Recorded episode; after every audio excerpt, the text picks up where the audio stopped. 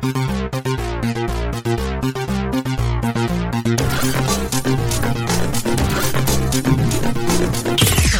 everybody, it's Never Heard of It podcast. Sean Harwell. It's the show where we talk about the movies that have fallen through the cracks, and I'm joined by not one but two cracks today. Let's start with Craig Moorhead. Craig, how are you? Um, um, I, I, my my cra- my cracks here. I mean, that's at least that. I'm not sure if my brain's caught up yet, but uh, other than that, I'm pretty good. Yeah, let's talk about let's let's talk to our other crack while I get my crack. Okay. Yeah, we have special guest Heath C. Michaels, not to be confused with any other Heath Michaels. Um, let's see. Heath was on. God, was that season one? We did Quest for Fire. Season two. I, I think that was season two. It might have been, but way back in the yonder days, we talked to Heath about that fun film, and you suggested this movie we're going to talk about tonight, so we figured we might as well have you. Heath, how are you? Hey, good. I'm the other cracker. You are indeed, indeed. So tell us. I know you have a short film that's kind of doing some uh, some festival I do. I rounds. do. Maybe just had a premiere. Anything you want to talk about there? Share it with folks. Yeah, sure. We we just premiered at Night Stream, which was like five different film festivals, genre film festivals that came together and did one big power epic online streaming thing. It was like Overlook, Brooklyn, Underground, uh, Popcorn Frights. It was just a bunch of them, and so we screened there. It was really great. That online film festival thing, they've been trying to figure it out, and those guys, I think, nailed it. This is Yeah. probably the gonna yeah, it's gonna be the gold standard. That's awesome. they have this thing where they do there's a their program that they use called Event or uh, Eventive, and so they stream all their movies to that, and you can watch it on your TV with Apple TV and Roku, which is a great model. So you can give filmmaker badges, and you can set the number of films and events that people can go to, and they do all that stuff through that app. And then they had this other thing they were using, which is free, called Gather Town, which I, I just it's one of the coolest things, and you just kind of go in these pockets, so you're running around. It's like a virtual bar, and you're like this 8-bit like Zelda character that you make, and you're running around, and you're like, it's awesome. And you run into other people, and the closer you get to them, your microphone turns on, your camera turns on, and you just got to chat to them, and everybody chats and moves on to other people, and it's just it's not weird. It's weird at first, Yeah. but it Sounds it- weird. but it, it gets less weird the more you use it. It was really it's really great. They That's an good job. interesting idea. Yeah. Because I mean, that's that's kind of really what the festivals are about. Like that part of the experience for anybody who has a movie there. Mhm. Like you want to be able to like talk to people. Like that. Like that's that's so that's great. That's great. They're doing that. Yeah, we were still hanging out. Like we have, uh, I met a bunch of filmmakers there that are, you know, we became friends, and we'll have like happy hour, and we'll all meet one night and just go into a different world that we created. And you know, there's all these different ones you can you can create your own, or you can use templates. It's pretty great. That's nice. Um, do you want to tell people uh, a little bit about your short film? Yeah, sure. Uh, so it stars Bianca Bradey. It's uh, she was came from a cult film. Well, she didn't come from a cult film. She was starred in a cult film. I should She was born. Yeah. She It was literally weird was she birthed came from- Yeah. It was a very sexual film. Mm. Uh, no, 20, 2014, the movie was called Wyrmwood uh, Mm-hmm. from Australia and it became this cult classic. And I ran into her with our last short film that we had that played at Toronto After Dark, and we won that series. And she was playing there, and we became friends. And I told her about this one idea I had that I pitched to Fox, but Fox bought a different idea that I had. And so I this was the one that I liked the most. And I said, Hey, would you be interested in, in, in acting in this? And she said, uh, Of course, yeah, that'd be great. Send her the script. Boom. That was it. We flew her out and we shot it here last November before the crazy lockdown. That's awesome. Is she Australian? She's Australian, but she lives in Finland now. Oh, Yeah, o- she's okay. Getting married. a slightly cheaper plane ticket then, right? Yeah, it was. It was. It wasn't much. It was actually fairly cheap, and Heather had points uh, for hotels, so we put her up in a really nice hotel because we Nice. had points. It's great. I do want to correct you. Uh, You said Fox, and I think you meant Disney. So let's just uh, let's let's get it. right. Uh, not at the time, still Fox. yeah, I know. Oh, actually, no, they've been purchased. You're right. Yeah, it's Get it straight. a mess. Well, that is awesome. And um, so, are, is that one streaming for everybody online yet, or you're sort of waiting until after? No, it's just run? festival. Yeah. Okay. So we just played Night Stream. We're playing Leeds next. Leeds is uh Leeds, UK. Uh, where we were there last time with our last film. So this is we're taking this one back. So they invited us back. And after that, we know we haven't. I can't really talk about anything else that we're doing because everything's under embargo. But uh, Ah, it's a three minutes. Awesome. It's fun. nice. Yeah, your other short film, The World Over, that's like YouTube, Vimeo, pretty much Oh, everywhere, yeah. right? So yeah, Yeah. people should go check that one out if they haven't already. Well, so we have a lot to talk about today. The movie we're gonna do is Rock and Rule, which we teed up last week from 1983. Got some lovely animation and some crazy weirdness to get into. But first, Craig, got to start as always. It's been a little while with our recording schedule. Why don't you tell us some folks uh, what else you've seen? Sean, I will. Uh, my daughter's been reading Harry Potter. She's just been burning through it. Mm. Every time she finishes one, we watch the movie that weekend. So Nice. we just watched uh, Harry Potter and the Order of the Phoenix. Oh yeah, actually we watched both Order of the Phoenix and we watched Half Blood Prince. Oh man, you're getting close to the end. so yeah, she's been completely traumatized by the events of Half Blood Prince, both in the book and out. She's reading Deathly Hallows and is just blown away that so many people are. Well, I don't want to give any spoilers to this 20 year old book, Yeah. they haven't been out that long. It's probably okay. That's kind Yeah. of what we do on this show, you know. well, for any for any eight year olds listening to the podcast who haven't gotten around to it, that's all, that's what I'm thinking about. True. Uh, we damn finished Ted Lasso, which I did too. man, I mean, it's just yeah, I, I, I love the show. It's a great little blast of positivity. like I, I needed that show Mhm. more than I thought I would. And my wife and I watched Suicide Squad because it was on HBO, and uh, Kevin Hickman. Kevin Hickman, Kevin Hickman's fingerprints are all over it. You know what I mean? Man, I would love to see of all these movies. I would love to see whatever David Ayer's cut is of that movie. I felt like there were some very affecting stories in there, but like I got to the end and there's a bit where El Diablo says, "I've already lost one family, I don't want to lose another one." And I wasn't sure what he was talking about really because I mean I, I understood what I was supposed to be feeling at that point, but I was just like, mm. damn, it just feels like it feels like there was a lot cut out of there that, that needed to exist. Because I don't know. I think there was. yeah, I think well, I think I think he said he said as much early on. I love the idea of it, but I wanted more, and I demand it. You want a six-hour cut? I want a six-hour cut. I don't care. I'll go through the whole thing. A thing. Snyder cut? I was gonna say, is that trending on social media yeah, let's just cut all those movies together. How about that? With all of the deleted footage. There you go. Yeah, editors are the problem. go. I mean, could have told you that. Yeah. Seriously, editors Just- are the problem. Just they're Yeah. getting in the way of a good story at this point. But anyway, that's all I've got. Let's throw it over. Oh well, uh, yeah. Wait a second. Did we did we throw it to Heath? Did we start with Heath? yeah. No.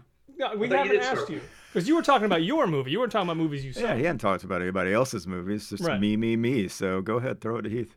So Heath, what have you been watching? Well, as you know, at Night Stream, uh, they had a they had a couple of premieres. Uh, there was a world premiere of a movie called Run with Sarah Paulson, Oh yeah, I heard about that. and uh, so I watched that. It was uh, it was really good. It was extremely entertaining.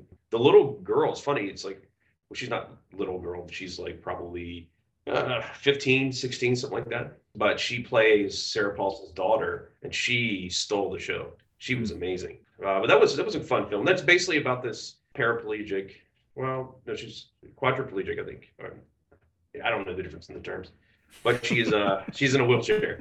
Okay. Uh, and her and you kind of find out that her mom might have had something to do with that. Oh, Yeah, it's fun.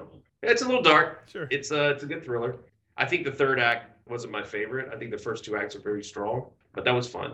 Uh, and then I watched a lot of really indie films, some from filmmakers that I met there, which I don't know if they'll ever kind of fall into things that you guys will watch or or even things that would fall through the crack that you ever have a chance to watch later. So I'm not even sure if it's worth talking about them. But uh but I did see that recently. It was good. Any one title just you want to throw out there that stood out? Nothing that really stood out that I want to talk about as, as giving a kind of the thumbs up to.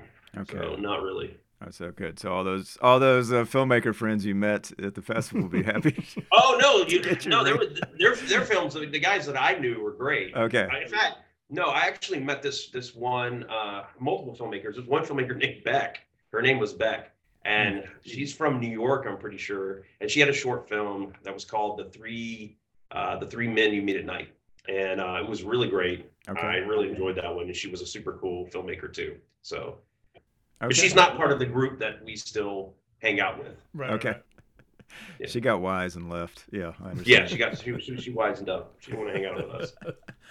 That's good. That's cool. I, I yeah, I'm happy to hear about those festivals, and I know a bunch of them are going online this year, and it's easier to attend some of them, no doubt. I would imagine, but maybe you lose Yes. a little in in some of that. But nonetheless, they carry on. That's good, especially when theaters are, are probably going to go bankrupt any day now. Mm. So uh, let's see. I also finished Ted Lasso. Craig, I Yeah. think uh, yes, massive thumbs up on that one. I'd, I'd say uh, anybody who's got that uh, free trial of a year or however long of of Apple TV Plus. That's a good one to check out. We've been watching Tiny World on Apple TV Plus, which is a, a documentary narrated by Paul Rudd. It's a series all about small animals. It's it's a good family friendly show. And they've got a documentary from Werner Herzog coming out. I just saw the trailer for it called Fireball about meteorites. So Hmm. suddenly I'm interested in Apple TV. I guess you know it's pretty quick to uh, to make people excited about something. You get a couple good shows. Uh, also, I finished the first season of What We Do in the Shadows finally on FX, and that's good stuff. It's funny.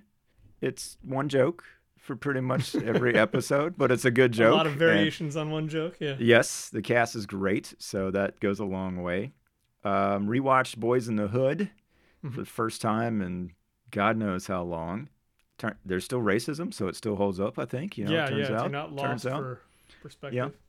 Do you remember by chance the name of the character Laurence Fishburne plays in that movie? This is a good trivia question. Homer Simpson. Nope. Okay. Heath? Nothing. I have no idea. Furious Styles. That's his character name.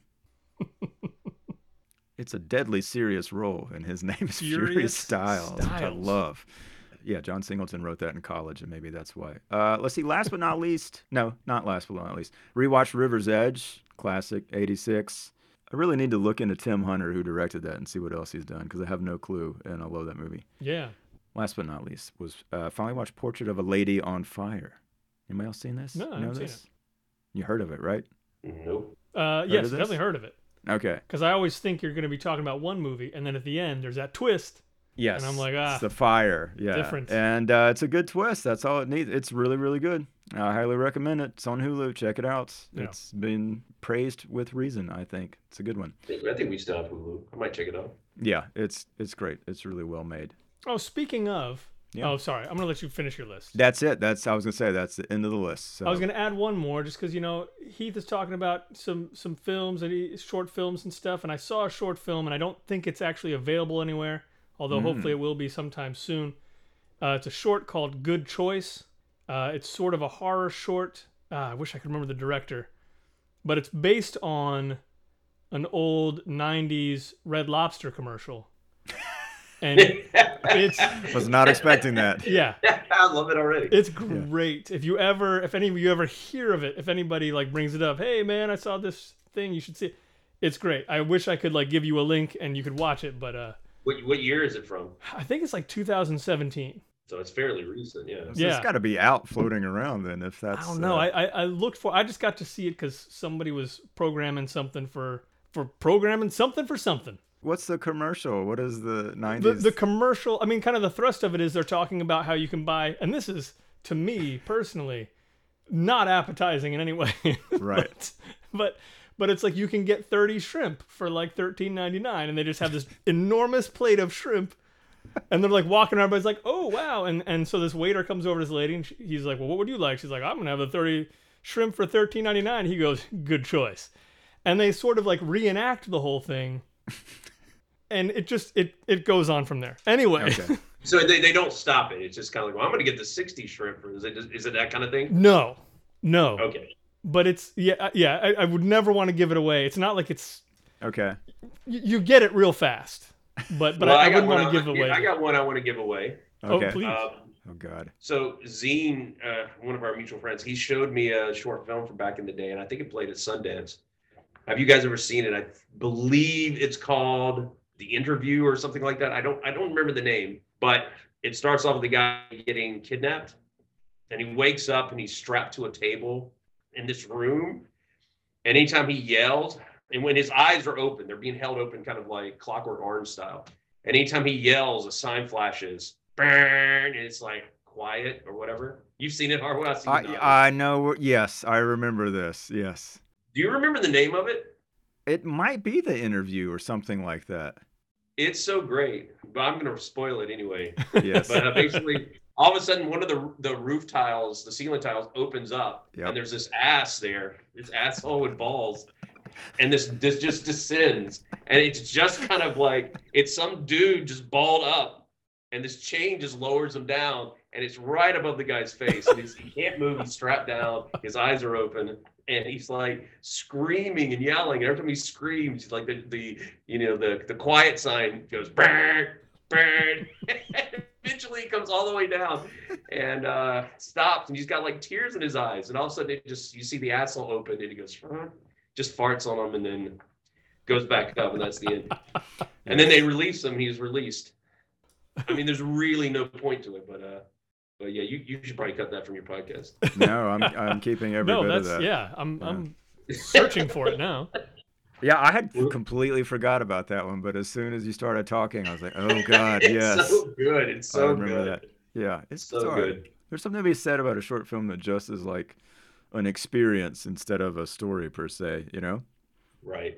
Speaking of experiences, uh, let's talk about Rock and Rule because that that's an interesting one, and there's a lot to discuss here.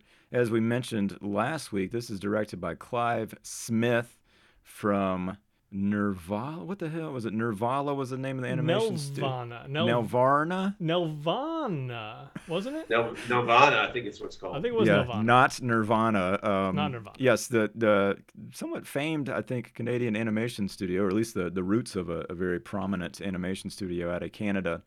And this is the movie that IMDb tells us is about a malevolent rock star who kidnaps a singer to force her to participate in the summoning of a demon, and her band must help her stop him. That that covers it. K- kind of, yeah, kind of.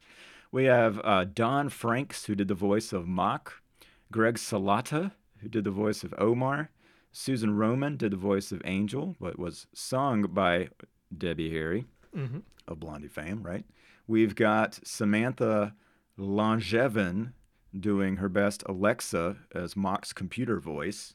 And let's see, Dizzy, Stretch, Dan Hennessy, Greg Duffell, Duffell, we couldn't remember, uh, respectively. Duffell. for Some sure. other folks I'm not going to mention, but Paul Le Mat was in there too, who did, I think, one of the re recording after some studio stuff and ended up doing the voice of Omar. At least in the version I watched, which is on Amazon Prime.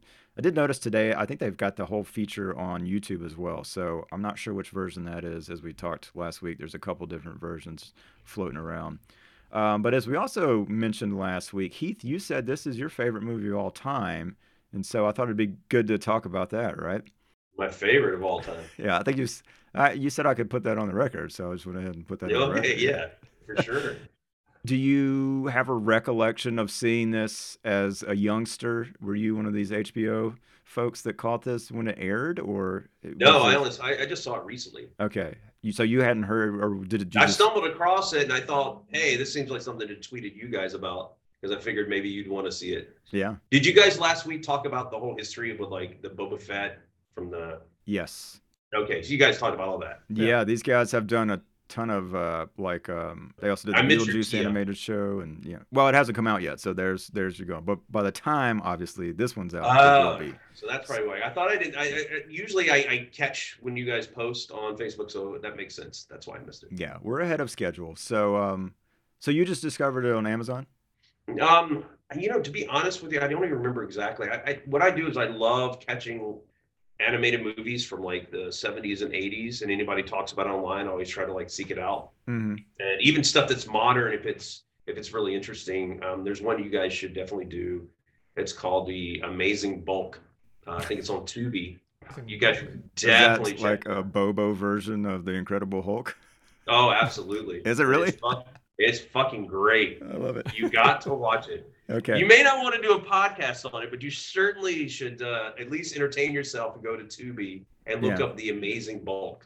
Well, I'll tell you, Amazon recommended like six other movies after watching this to me, and like I hadn't heard of any of them, and they're all from like the 70s and 80s animated stuff. So I'm sure there's like a litany of things that are just lost to the world uh, until streaming came around.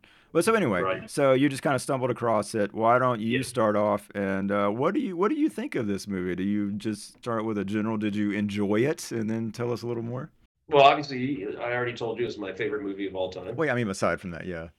Uh, no, I think I, what I liked about it was I really enjoyed the art style. You know, it had that sort of uh, I don't know that, that there's something to be said about like the 70s and 80s, uh, like Fritz the Cat and those type of movies that have that that certain style of cell animation Mm-hmm. that I really like. It's very gritty. This one was very dark, and I don't mean that in tone. I just mean in, in general, like, and a lot of it has to do with the transfer. The transfer is not great. You can tell because after they lost their money, they tried to release this at theaters and it didn't do well. They probably there's some celluloid sitting somewhere in somewhere in some warehouse, but they had a transfer that was on like Digibeta or even SVHS. And that's what this looks like was from. It looks like they just Yeah. pulled this from an SVHS tape. You can see the interlacing and everything Yeah. and movements happening. So it looks like it looks like garbage, but like you can at least appreciate the animation. I thought the animation was really great. Yeah. The story was not my favorite, and but I, you know, it felt. I mean, those two guys to do the writing for that,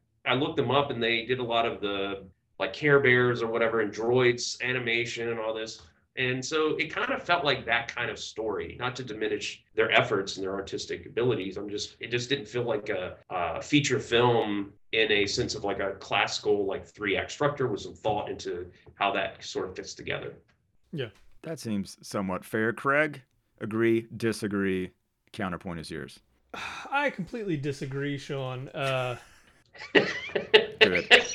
there's really Always. there's really no, nothing to disagree with there.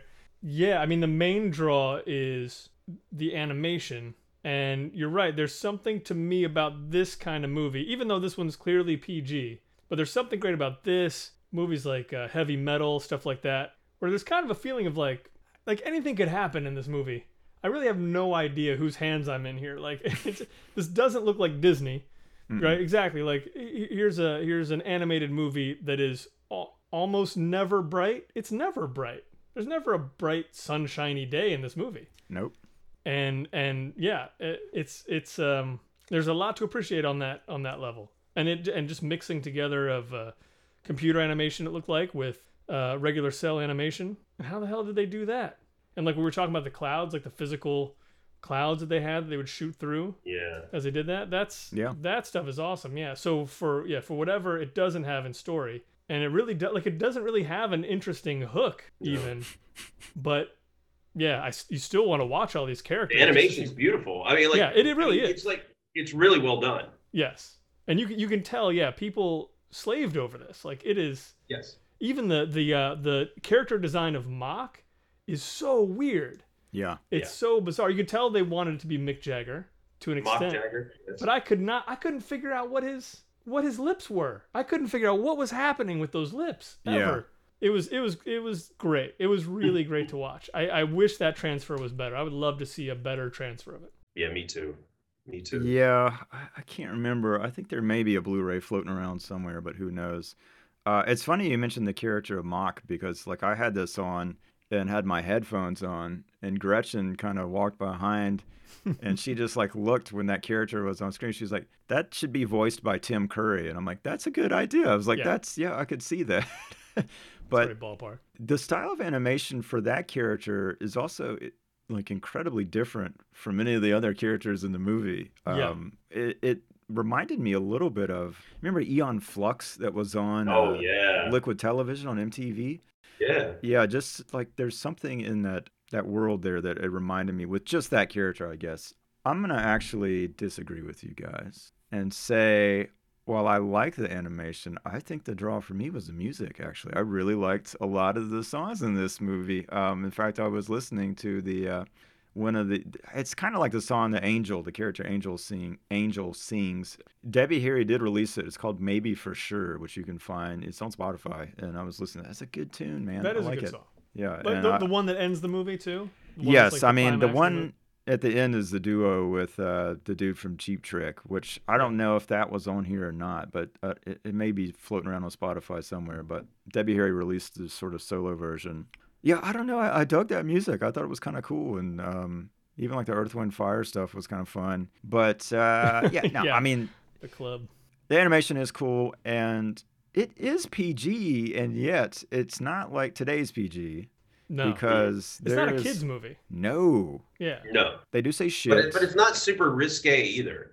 no, No, but there's more than like that club scene. Like there's cleavage in every turn, Well, there, there's the cleavage. Yeah. There's like drugs. There's butts and you know and, yeah. tattoos and like, Like, well, there's feel one like- time when Mock when Mock takes uh sniffs some cocaine from his ring. yeah, Oh, yeah.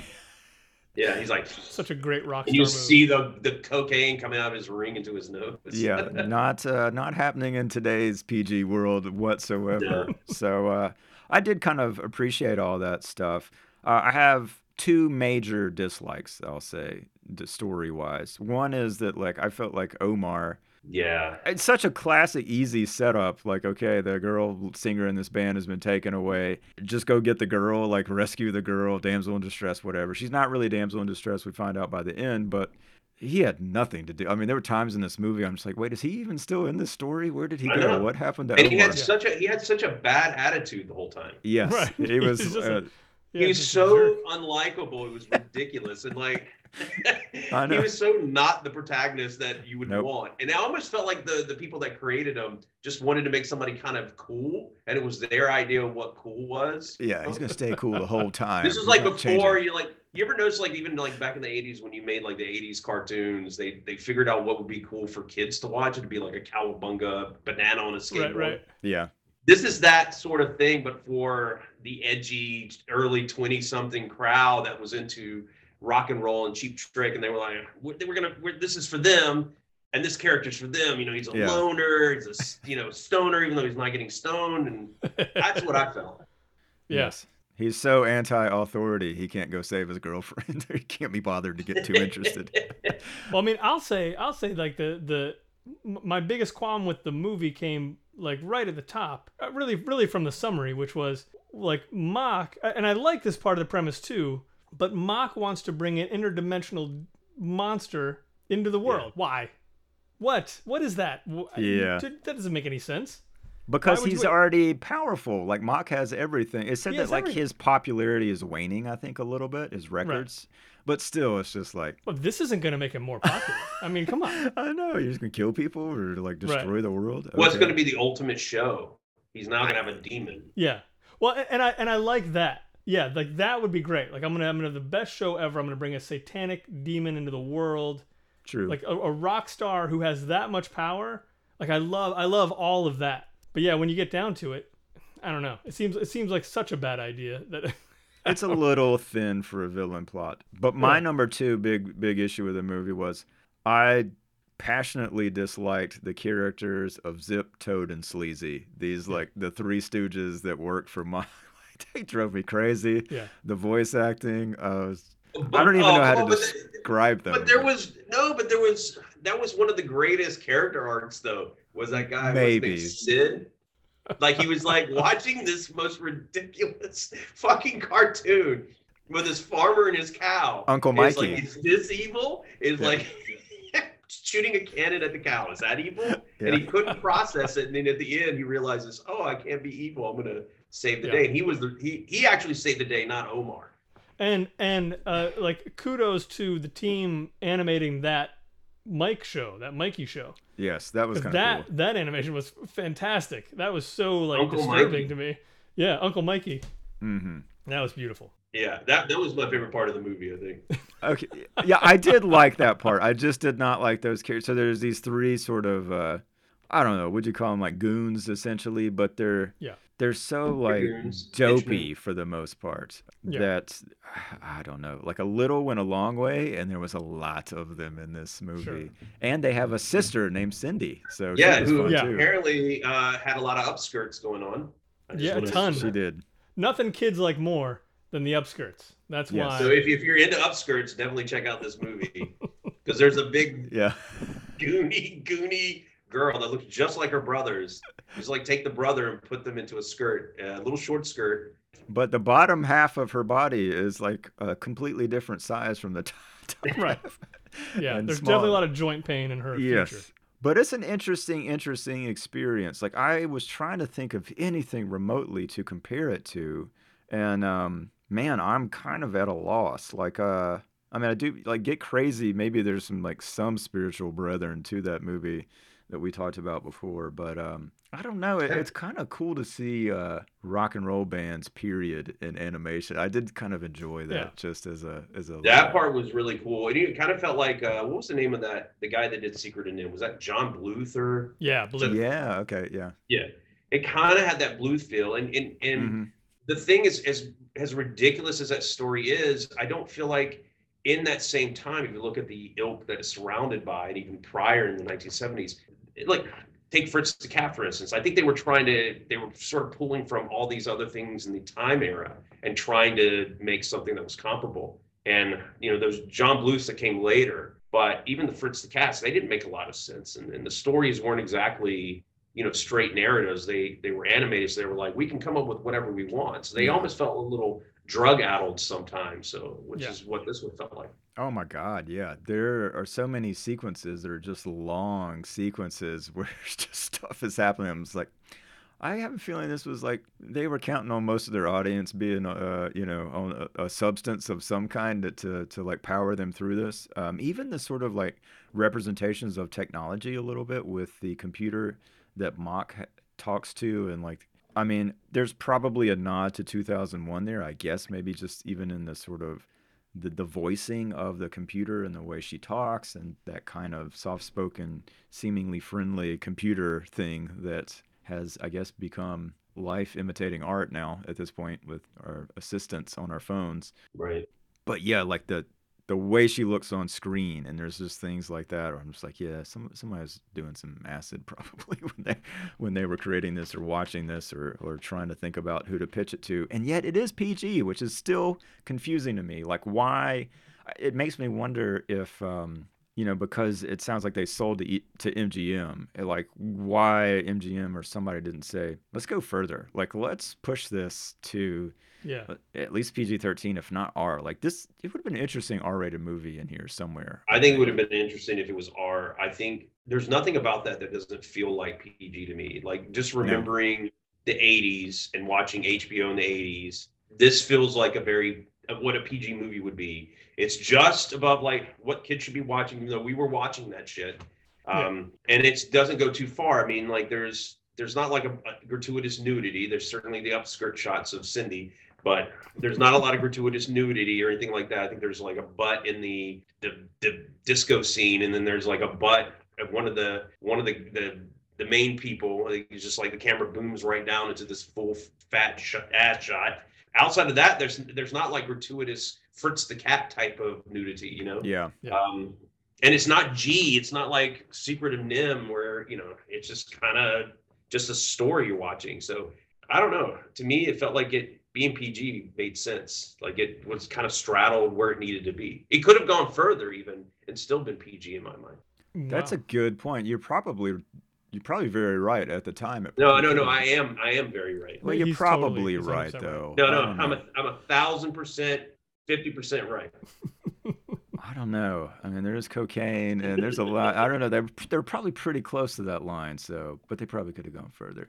Well, I mean, that's the thing. Honestly, yeah, with, without the club sequence and the cocaine, Yeah. like, there's nothing, there's No. nothing really objectionable in there. I don't know if my kids would be interested in it in no general. Like, I feel like they would. probably would not not today no. No. They've got lots of things they can look at on the iPad. And also, you can't really say that it's cocaine. We know it's cocaine, Right. but they could always say some magical power. powder. It's you fun know, they dip. never- Yeah. He's not also snorting it off out of lines. I know. He's sort of True. taking it from the ring, and it kind of floats up to his nose. It's cocaine. It's cocaine. we'll, we'll explain It's that good. to them, yeah, on their 12th birthday. Yeah, Yes. it's going to be a good good time. I kind of feel like maybe we should do a little more plot synopsis just to Yeah. get into it. It, it. If memory serves, this band, which did they have a name? Uh, I don't think so. Okay. They, they, they did it. No, they didn't at the end. The one they had at the end was because they were hypnotized. Okay. Because it wasn't like the daycares or something. like Omar and the daycares. There was something Was like that? that- at the end. Really? No, Yeah, it wasn't. Was it really? to the story. Yes. You were paying attention because you were like, I really want to get into this. I'm Dude. investing. Uh, Give me look, this a fair Omar and the daycares. I was daycares. very coked up watching this, so I was like, treat. That's amazing. I uh, yeah. So Omar and the daycares were playing like a crappy. I don't even know if it was a club. That's another thing. that Every performance in this movie, there's presumably a crowd there, and yet you Yeah. never see one, which is kind Well, of Yeah. genius on the animation front because you don't have to the- draw. Yeah. that was one of my questions about the power plant at the end because I was like, is anybody here? And then at some point he grabs a bunch of audience members. I'm like, I guess they were there. I Yeah, I had like- no idea. You can hear crowd noise, but you never see them. It's just re- dark. yeah, yeah. So weird. Uh, it's an Fair interesting choice. But we have our band, and they're playing, and it's clear that sort of Omar is hogging the spotlight. You know, Angel has requested to do a song of hers, but is met with some resistance from her sexist asshole, uh, typical lead singer, right? Now, uh, uh, let's see. We we haven't really mentioned Dizzy and Stretch, who fill out the band. Yeah. I don't. I'm trying to remember. So Stretch is the lean fella Yes. who talks a little more simply, if if I can put it politely. sure. And Dizzy is a, uh, a larger doggish character with glasses, who's a bit brighter. He, he he's got a lot going on in this story. I think he's actually got more than Omar by far because like his aunt is involved in the movie and he ends up sort of being Yeah. like the brains of the operation. They're playing this show apparently for either some people or this guy that runs a club and Mok shows up, right? Or someone for Mok. Still confused about that. I, th- it I was- think it was Mok. I think it was Mok himself. yeah, He's got a It- great that- car. he does by have the a, way. a it was yeah. definitely mock. Yeah. All this is sort of feeding into like yes he has figured out with his computer that in order to summon the being which is this demon he has to find the one true special voice that can sing those perfect notes to summon this demon. And again as greg you mentioned the desire and what he's going to do with the demon is maybe a little little thin. But uh, yeah he wants a girl he goes after the girl he sends a request to have them uh, come to his abode. And one of the things that I found kind of frustrating was Omar was like, Psh, "We're not going to that. Obviously, that's like stupid. We don't need that." And then cut to an exterior shot, and uh, Angel's like, we hear over voiceover, it's like, "So you are gonna come to Mok's place?" Yeah, I changed my mind, and then he changes his mind again, and then he changes his mind again. And like I didn't, know, I never knew which way the wind was blowing with that character, as far as how he feels about Mok. But they go, and Mok kind of ends up taking taking Angel and leaving the rest behind. We get a lot from Zip, Toad, and Sleazy. We meet Cindy, who is their sister, and Angel and Cindy escape to, I- I guess, go have fun on the town. That's what Cindy's all about when she sneaks out at night, getting right. tattoos, living it up, boogieing down out in the city. Well, why didn't why didn't she escape then? That was the part that I didn't understand. I think it was just it, was, True. It's sort of like just to get her in the same spot where they're searching for the tattoo. You know what I mean? Sorry, I was I'm, I'm giving away plot points. No, but that I mean that is a good plot point because yes, um, they sort of discover that uh, it, it, to get to Mok, I think they have to find Cindy. And what they know about Cindy, they don't know who she is, what she looks like, but they know that she has a tattoo of a winged heart. Yeah. So they do as you do, go to a club where she's known to be, and just start looking for tattoos on people by, uh, you know, Looking up their skirts. looking up their skirts, essentially. I think one of them literally went inside of a woman's skirt and came Yes, out through up her between. Yeah, yeah. right through the boobs. And um, Mm. Well, her booth flopped onto the bar too. yes, She was a fairly voluptuous lad. Lass. She was. Lad. Could be. She could be a lad. Could be. That sequence is kind of fun though. I mean, there was a flasher, like uh, one of the ladies flashes one of the dudes. You don't, you just see him from behind. But I also thought the animation of that whole club scene was worth talking about because again, like yeah, that's probably the star of the show here. In that sequence, it's almost as if there was no floor. They tried to make it look like the floor was lit up in a lot of places and moving those lights, like those dance floors.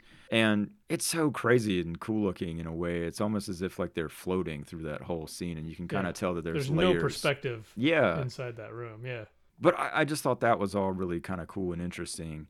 Probably as ridiculous as it is, maybe my kind of like favorite sequence of the film. Although I, I did also liked. Did I say also liked? Liked. Yeah. It's okay. Yeah. the rest of the band ends up in a car eh, that they can't control. I guess when they like get kicked out of Mok's place or when they flee Mok's place at the beginning, and they're just like burning through the city, and Zip is trying to stop the car. There's a, a beat where they're like flying by this couple that's just outside leaning up against a wall, and they almost hit the dude who jumps out of the way. And uh, did you notice like his hand ends up going on the girl's boob, and then she slaps him in the face? And it's No. a yeah. Like I went back, I hit rewind because like, did I see that right? I'm sure it- you did. You like to see hands on boobs. Very inappropriate. Very inappropriate. it's a weird thing in that there's almost like a city mouse, country mouse thing, but not really. There's Ohm Town, which is where the band is kind of from, and maybe where Mok lives.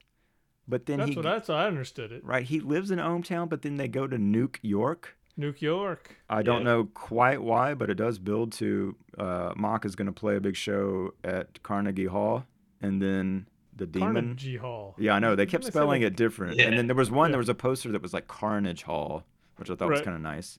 But we don't ever get to actually see anything with that because I think the being destroys Carna- Carnegie Hall because of uh, an insufficient power supply or something. That was yeah, That felt to me like there was gonna be a sequence there, and maybe Yeah. they they couldn't do it, and they kind of took shots from the end and just did a quick montage. It was that was a little confusing. Right. But I was little- not clear what was a little. happening there. it, It was uh, just a little. It was a lot confusing. Yeah. But it does it does give them a reason to go back to Ohm Town because it's Ohm Yeah. Town, OHM. Of course, that's where Right. all the power they need is, and it just yeah, it sets that stage for this final concert that we talked about, where they do summon the demon, and uh, then we find out that no, to save the day, it's love. You need two voices. I mean, that's what the movie's really been telling us all along: is that love does Yeah. something. Not enough for Omar to get excited about Yes. uh, Okay. saving anybody. Yes, I'm kind of in um, love with her. Maybe I'll care. Yeah, I mean, so yeah, the plot hinges on Angel and Omar singing casual. together, and uh, I don't. I wanted to ask you guys if you bought that as a resolution. I'm presuming that's not been earned, right? No. Well, that's the thing. Is like that's why I'm I'm saying it's like he had an arc, but really Sid, the henchman guy, Mm-hmm. watching Uncle uh, what was his name, Uncle Mikey. Farmer, yeah, Uncle Mikey, watching that that video is like, is this good or is this evil? Which is the most absurd thing. And he actually learns from that, seeing what everybody around him's doing, and this is an event that actually alters the way that he views the world around him, changes his worldview. So when he actually comes out and saves the day, I was like, holy crap, there's our protagonist. We have a fucking protagonist now. You had to Whereas, set like, up. You had to pay Omar- off. Yeah. Omar's the most ineffectual fucking I could give a shit edgy fucking cool guy. And so when he gets into doing anything, you just really he's, he's not gonna he's not gonna he's not gonna give a shit. He doesn't give a shit. Yeah. Like if if if a duet was set up, if a duet was what you always needed, right? Uh, like it was it was you could almost see a seed being planted at the beginning just Yes. with them arguing about I'm gonna sing or you're gonna sing, I'm not gonna let you sing, like that whole thing. But but yeah, like there's he doesn't have any feelings for her that's evidenced in the movie. There there's Right. not and there's Right. and there's never been anything about whether or not love will defeat the demon that's not based on Right. hate. I, I, I- so yeah, um But what's that? No, there's no buts. Frank yes, there right. is. Nope. There's zero buts. They did spend some time, Omar and Angel, in a car at Makeout Point. No, Remember? he's fucking. That's fucking. That is not love. That's just him. He couldn't even give a shit. He was like, she No. was trying to jump his bones. The guy, like, one of the fucking hitchmen come through the sunroof and hands him a business card, and he could care less about that. He cares less about anything. He's doesn't an care edgy anything. fucking hipster. yeah. So So he did yeah, not, if you there's if you no love there. She, Okay. if you go back and watch that scene, she was all about him. Okay. He was never about her. He Right. could care less. He was annoying. and there's nothing that says that he changed. There's nothing no, where he actually changed. hmm no. They, they just haven't said. So that's the thing. Like you could really you could take him out of the whole movie. Well, Yeah. that was what I Uh, was going to say because he does have. Okay, so there's at least let we can identify he is present in the beginning of the movie Yeah. and he is present in the end of the movie. Uh, is there? I'm tr- I'm literally trying to think of one thing he does in the middle of the movie, and I'm. Well, I can tell you one thing that he does in the middle of the movie. Okay. At least that I remember. Tell me if this was not him. but It was Momar. Yeah. yeah. but there's a moment in the movie because I wanted to ask you guys about this. trying to remember the details. Of course, I didn't write a good enough note here, but I can't remember if he's talking to the to the uh, the police officer or he's talking to somebody else. He's trying to get in somewhere that he doesn't belong. He's trying to pretend like he's an authority figure, and he's like, "Here, like I'm I'm this guy. I'm this person. This this authority figure." And they look at the paper that the guy hands me. Said, "This is a tuna fishing license." Yes. And the only thing I thought was, "You have a tuna fishing license? what? Who has a tuna fishing license? What does that mean?" Yes. That's a good question. And I'm pretty sure that was Omar. So I'm like, you're telling me your your ass goes tuna fishing, and you don't care about shit in the world. You don't care about anything else. But he, but right. he, yeah, Or but he, you're right. But he took the time to go get to apply for a permit. Right? He had to have have permission to go fish license. too. Yeah. Well, and we Right. haven't really talked about the fact that these characters are kind of human, but kind of not. Although maybe the question is, Angel, is there? There's not a whole lot about her that's really discerning her as an animal or animal esque species. Really, I don't think uh, visually. But um, yeah, I don't know. I, I forgot about that tuna fish license. I, maybe that's what these guys are eat are eating. You know, I don't know. well, you had the opening. You had the opening crawl, so to Yeah. speak, and it explains everything. It's the perfect. Again, this is the charm of like Sure. they're not making more of these movies. That this is it. This is everything we have is all we have. So when you find something like this, as much as I may say, I can kind of see why it wasn't popular. I do love the 1980s using the mutant animals, Yes. like as the Teenage Mutant Ninja Turtles thing. You know, they fall Yeah. into some green goo. It's kind of like in the 1960s, it was gamma rays, and now it's like you know, from the fear of like nuclear nuclear war that was going to happen under the Reagan administration, everybody was like, "Oh my God, everything's going to be changed. It's going to be you know post-apocalyptic, Mad Max," and I love that for that. So these are all animals that survived. Humans were wiped out, and so they go to evolve and have these floating cars and all this. It's Yeah. that part of it I think is great. I Well, that's that. the thing. It's it's not boring. Like it No. could have been really boring. Yeah. like it could Yeah. have been completely dull. They could have just been normal people doing all this stuff. And and yeah, like that that part of the imagination and the creativity in this movie is fantastic. Yeah. Like that's that's the reason to watch. Not the tuna fish license. Tuna fish license is just the icing on the cake, bro. But I feel like they had a lot of like I think that's just the writers trying to come up with a joke. And it feels very much like those cartoons of those those writers and the people that make this. That's kind of the jokes they would have back then. Yeah. You know, It's not it's not a joke that reveals a character. It's not a Right. joke that that deepens the plot or anything. Yeah, it's just it's just a joke. It's just like tuna It was, it was it was like that joke that uh what was the the guy was it was Dizzy and what was the other one? Stretch. So Stretch said something about like they put a heck on me. They put a heck on us. Do you remember that joke? Yes. Yeah. What What's a great, hex? dumb, fucking awesome joke. He's like, they put a heck on us. And he was like, hey, you mean hex? He goes, oh, there's, there, they put There's two more of than them on one. us. Yeah, That's great. That's a great joke. It's shitty. It's funny. It's great. sure. And they had all these throughout. They had all these kind of jokes that constantly were happening. Yes. He's like, I, I forget all of them, but they were so And good. Do you remember what the cops say when they get really mad and like when they get duped by a tuna fish license and things like that? That one cop? Mm-mm. Slime. Did you notice that? Did he yell slime? yes, I had the subtitles on. That's what he says. Yeah. Oh, that's great. For no particular reason. Uh, well, here's another line that I wrote down that I'm still I'm not sure it's a joke and I'm not entirely sure how to unpack it. So I ask you guys. Uh, Cindy was talking to Angel, and of course they meet each other very quickly when Angel has kind of been taken uh, hostage by by Mok, Mm. and Cindy's trying to get Angel to to get out of there, and you know she's like, well, they keep this place locked up tighter than a hummingbird's tweet. Is her Yes. line. Yes. I, I don't know what that means. Do I? Or do I? It's so close to being a PG-13 joke. You know Yeah. what I mean? it really It is. like, That's that line we were talking about, right? yeah, Locked up tighter. It's almost like that Eastbound and Down uh, joke that you guys had season two. Yeah. I remember that one. Locked down like a little girl's tuna. Yes. Which, by the way, did I tell up. you this? Holds up. I used I used that reference one time on an online forum that I was typing in, and I got banned from it. I'm sure you did, yes. I was like, and I told the mod, I was like, but that's from like the TV. They were like, well, there was no context. I was like, okay, Right. fair enough. You're right. if, if memory serves, it is followed up by Kenny Powers saying it's locker room talk, baby. Like that's like he's proud of of like saying these terrible things, and that gets him out of it. I was trying to think. I did like this is a simple little line. I wrote another one down that that Mok said, uh, "When I want your opinions, I'll give them to you." So that's a good. That's, yeah, that's a good that, Yeah. I remember line. that one. He says that to those Three Stooges things. But um, Yeah, that was a great one. so what other what were any other highlights for you, Heath, specifically? Those little moments like that that uh, stood out to you, in, in or any general area we haven't discussed that you on the, on the positive side? I guess if it's negative, we could allow it, but thought maybe we should give some more praise. No, no, no. I, I, I mean, again, it's like I said, I really love the art style.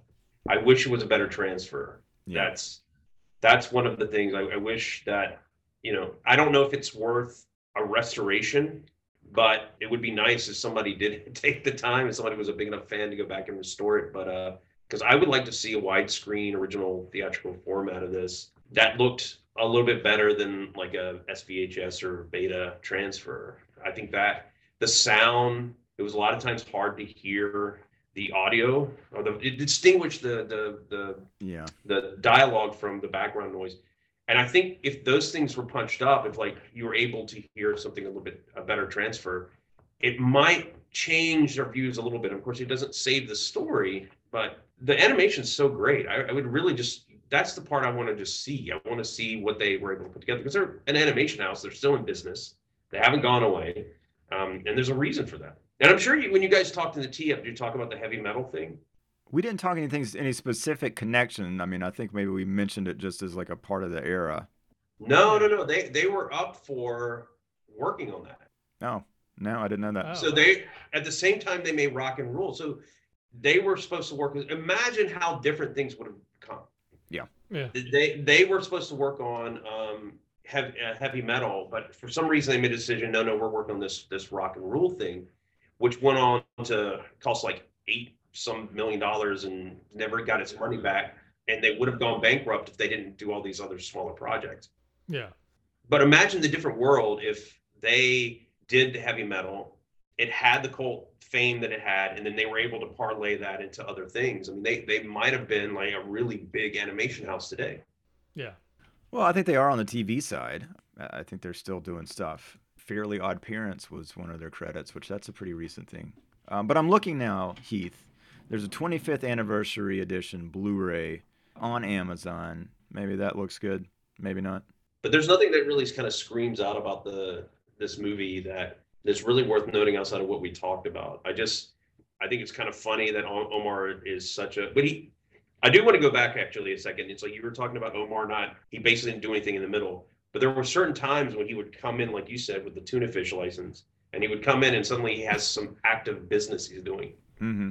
But he does that too whenever he, and it's almost mockingly though. And this is just, this is actually something I, I kind of liked about Omar is as much as as deplorable as he was a lot of times, when they finally get to Mok's mansion and the goons open the door, he's like, "Hi, Mok," and you can tell he's like just being a dick about it, Yeah. and he's just running through the paces. And that was one of the times, like, how so you all this time you could give a shit, you hipster, and then now suddenly this happens, and you're actively like, "Hi, I'm gonna be a dick. You must be this person." Yeah. I, I did like that. Those little moments. I wish I had more of those. I wish Omar had more moments like that, where he was Yeah. at least.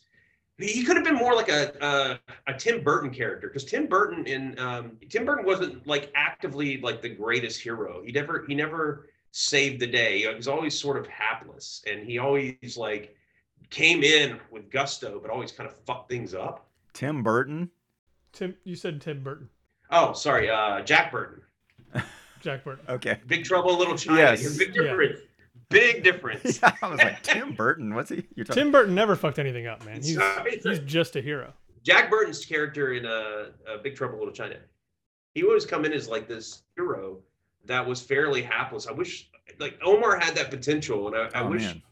he had more of that sort of gusto going into scenes where he was just kind of getting in the way, and he didn't Yeah. have to be the hero that was always saving the day. He could have been the person that came in, had an opinion about something, did something, and still failed spectacularly, which is what like a Jack Burton did, not a Tim Burton, Right. a Jack. Well, I mean, he, He did, but exactly like that's what he needed to do. He he needed to spend the movie failing at all these Yeah. things so he could just like become like humble or something, and then we could say, okay, Something, yeah. Yeah. you've been through some shit, and now you can kind of let go of your ego and you know save the day. Yeah. Yeah, yeah, hundred percent. I mean, all he has to do is share the stage at the end, and that would pay off the beginning. Like, but he just he disappears so much that when it does happen in this Yeah. version, it's like, yeah, okay, don't really care. Uh, Yeah. But Craig, anything else that, that hasn't been discussed? Uh, the only other thing I just wanted to uh, shine a spotlight on a, a moment that I really liked. They were tilting down. I think this was when Angel was getting snuck out of the out of Mok's place, but I can't be sure. But there was one bit where they're the camera's just tilting down these buildings and just random pipes and shit. And there's a cat on one of these Oh, yeah. pipes who just kind of looks up at you and then scratches at you, and then you just keep going down. I was like, that's what a nice little detail. I really Yeah. appreciate that kind of stuff. I love that. I love, especially in this kind of stuff, I love that, just that, you know, what's happening in the background, what's happening over here on the side. And like, just like the club scene is so great, just because there's so much detail, so much stuff going on. That's for me. Yeah, I, I thought the backgrounds in general in this movie were sometimes are just like amazing, and they're you know it's Yeah. so different from stuff today, like you know a Pixar movie because it's just still like it's there's nothing moving right. in the background for the most part. But Yeah. I thought they were pretty detailed, and it had that sort of you know at times it's got that kind of like almost Blade Runner look a little bit for that neo oh, noir sure. for you know, and I kind of dug. I mean, there were parts of that final show that I'm like, I, I don't know, like, what am I looking at exactly? Because it was so dark for a concert, you know, let alone anything else. And then the demon comes up, and the demon is what it is this big red thing with, with fangs and horns. But there was that, like, portal that had opened up, I guess, in the floor or whatever. And that thing just looked super trippy. And, like, it almost messed up with my perspective of, like, is this flat or what am I looking at here? Like the pain of existence that it, that it Yeah. had there. I, I thought was kind of cool. And then, of course, Mok ends up falling to his demise in there. But I can't leave out this fun fact, and I would never have guessed this for this movie, and that is that it ends with a literal rainbow over the end credits. I don't know if you stuck around to watch. There's just a rainbow on screen, and I was like, I don't, I don't Yeah. think there's rainbow in this world per se. And then it said Care Bears coming soon. I was like, that exactly You were like, feels like, "Oh, a that's Care great." Bears moment. Wow. Yes. Well, that's really strange. I, I watched the credits. I didn't. I didn't see the rainbow. You didn't see the rainbow? Oh, I, I, was. I do not remember the the rainbow myself. Okay, well, uh, I watched it on Amazon. It's there. In fact, I can. I'll send you the link to. It's right here on YouTube too, so it's there, folks. Jesus H. Well, that's good. If it's that subtle. I think this is, you know, it's just one of these movies that, for better or worse, Heath. I think that's that's probably it. It's a nostalgia thing. Like it, it Yeah. that's where it's going to appeal to people. I can't imagine a kid under the age of ten thinking anything whatsoever of this movie, other than probably being. But I don't bored even think it's made for a kid under ten. It's certainly not. not. Yeah. It Yeah, was no. never even intended for that. This is Right. definitely in a young adult, and it's for a certain time. It's definitely targeted towards twenty somethings and teens from that time period. It's not. It's not something that's going to interest you unless you were alive at that time. Unless you like the nostalgia that you just weren't privy to. Yeah. Yeah, I'm kind of, I am kind of like wondering now, like what age would have been the primary audience in '83? Because it's, you know, I don't know, like Iggy Pop. That's, it's not like he's on MTV in 1983, is he?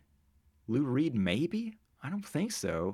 Not, Well, you- but it might have been like an older Debbie Harry, it might have been like an older generation trying to, you know, it's kind of like when uh, Ed Norton had a good point about uh, in Fight Club where they were going through the streets and the last car that they hit is this uh, Volkswagen Bug. It's like a new Volkswagen Bug, and he hated it because he said he just felt like the Boomers were forcing onto the Gen X generation their bullshit. And I think to some degree that's kind of what this feels like. They might have. And look, I'm not saying it's bullshit. Obviously, Cheap Yeah. Trick's great and Iggy Pop's great. Oh, yeah. Um, but you know, I think that maybe it might have been uh just a slight generational difference, and they were taking that and sort of making their own yeah. com or cartoon and, and selling it that way. Well, you know, on that point though, did anyone hear Iggy Pop's voice, or am I crazy? I don't remember hearing his voice. I remember there was a song. The hell, God, Pain and what it Suffering. called? Pain and Suffering. Yeah. And that I Oh. think I think it was at the end Oh, okay, okay. when he when he's at the Carnage Hall. No, no, no, he's at the power plant. He's at the power plant. He's actually doing that song. I thought he was the voice of the demon. No, I thought Paul Le Mat ended up. Well, who did? uh Oh, the voice of No. the demon. I don't know. That's a good question. Mm. I thought he was because because I thought I thought um Lou Reed was Mok's voice singing. Well, there's It Lou was. Reed did two songs, I Yeah. think, two or three, and then Iggy did one. But they're all mock songs. Well, IMDb yeah Oh. says that uh Iggy Pop did the monster's voice, but it was Oh, it must have been heavily But you're right. He, he he sings in pain and suffering. Iggy Pop sings on pain and suffering. That's okay. Well, of course I'm right. Yeah, sorry, Heath. I'm really sorry. Yeah. I mean, every time I come on to do this podcast, I mean, come on. Guys. So it's just about how right I am. Jeez.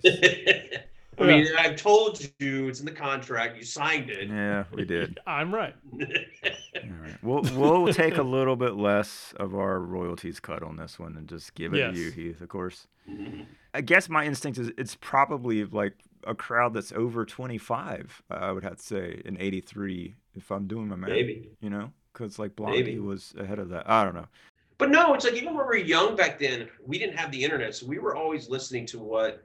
If you had older brothers, you were listening, or, or older siblings, Sure. you would listen to whatever Yeah. they were they, they were listening Yeah. to.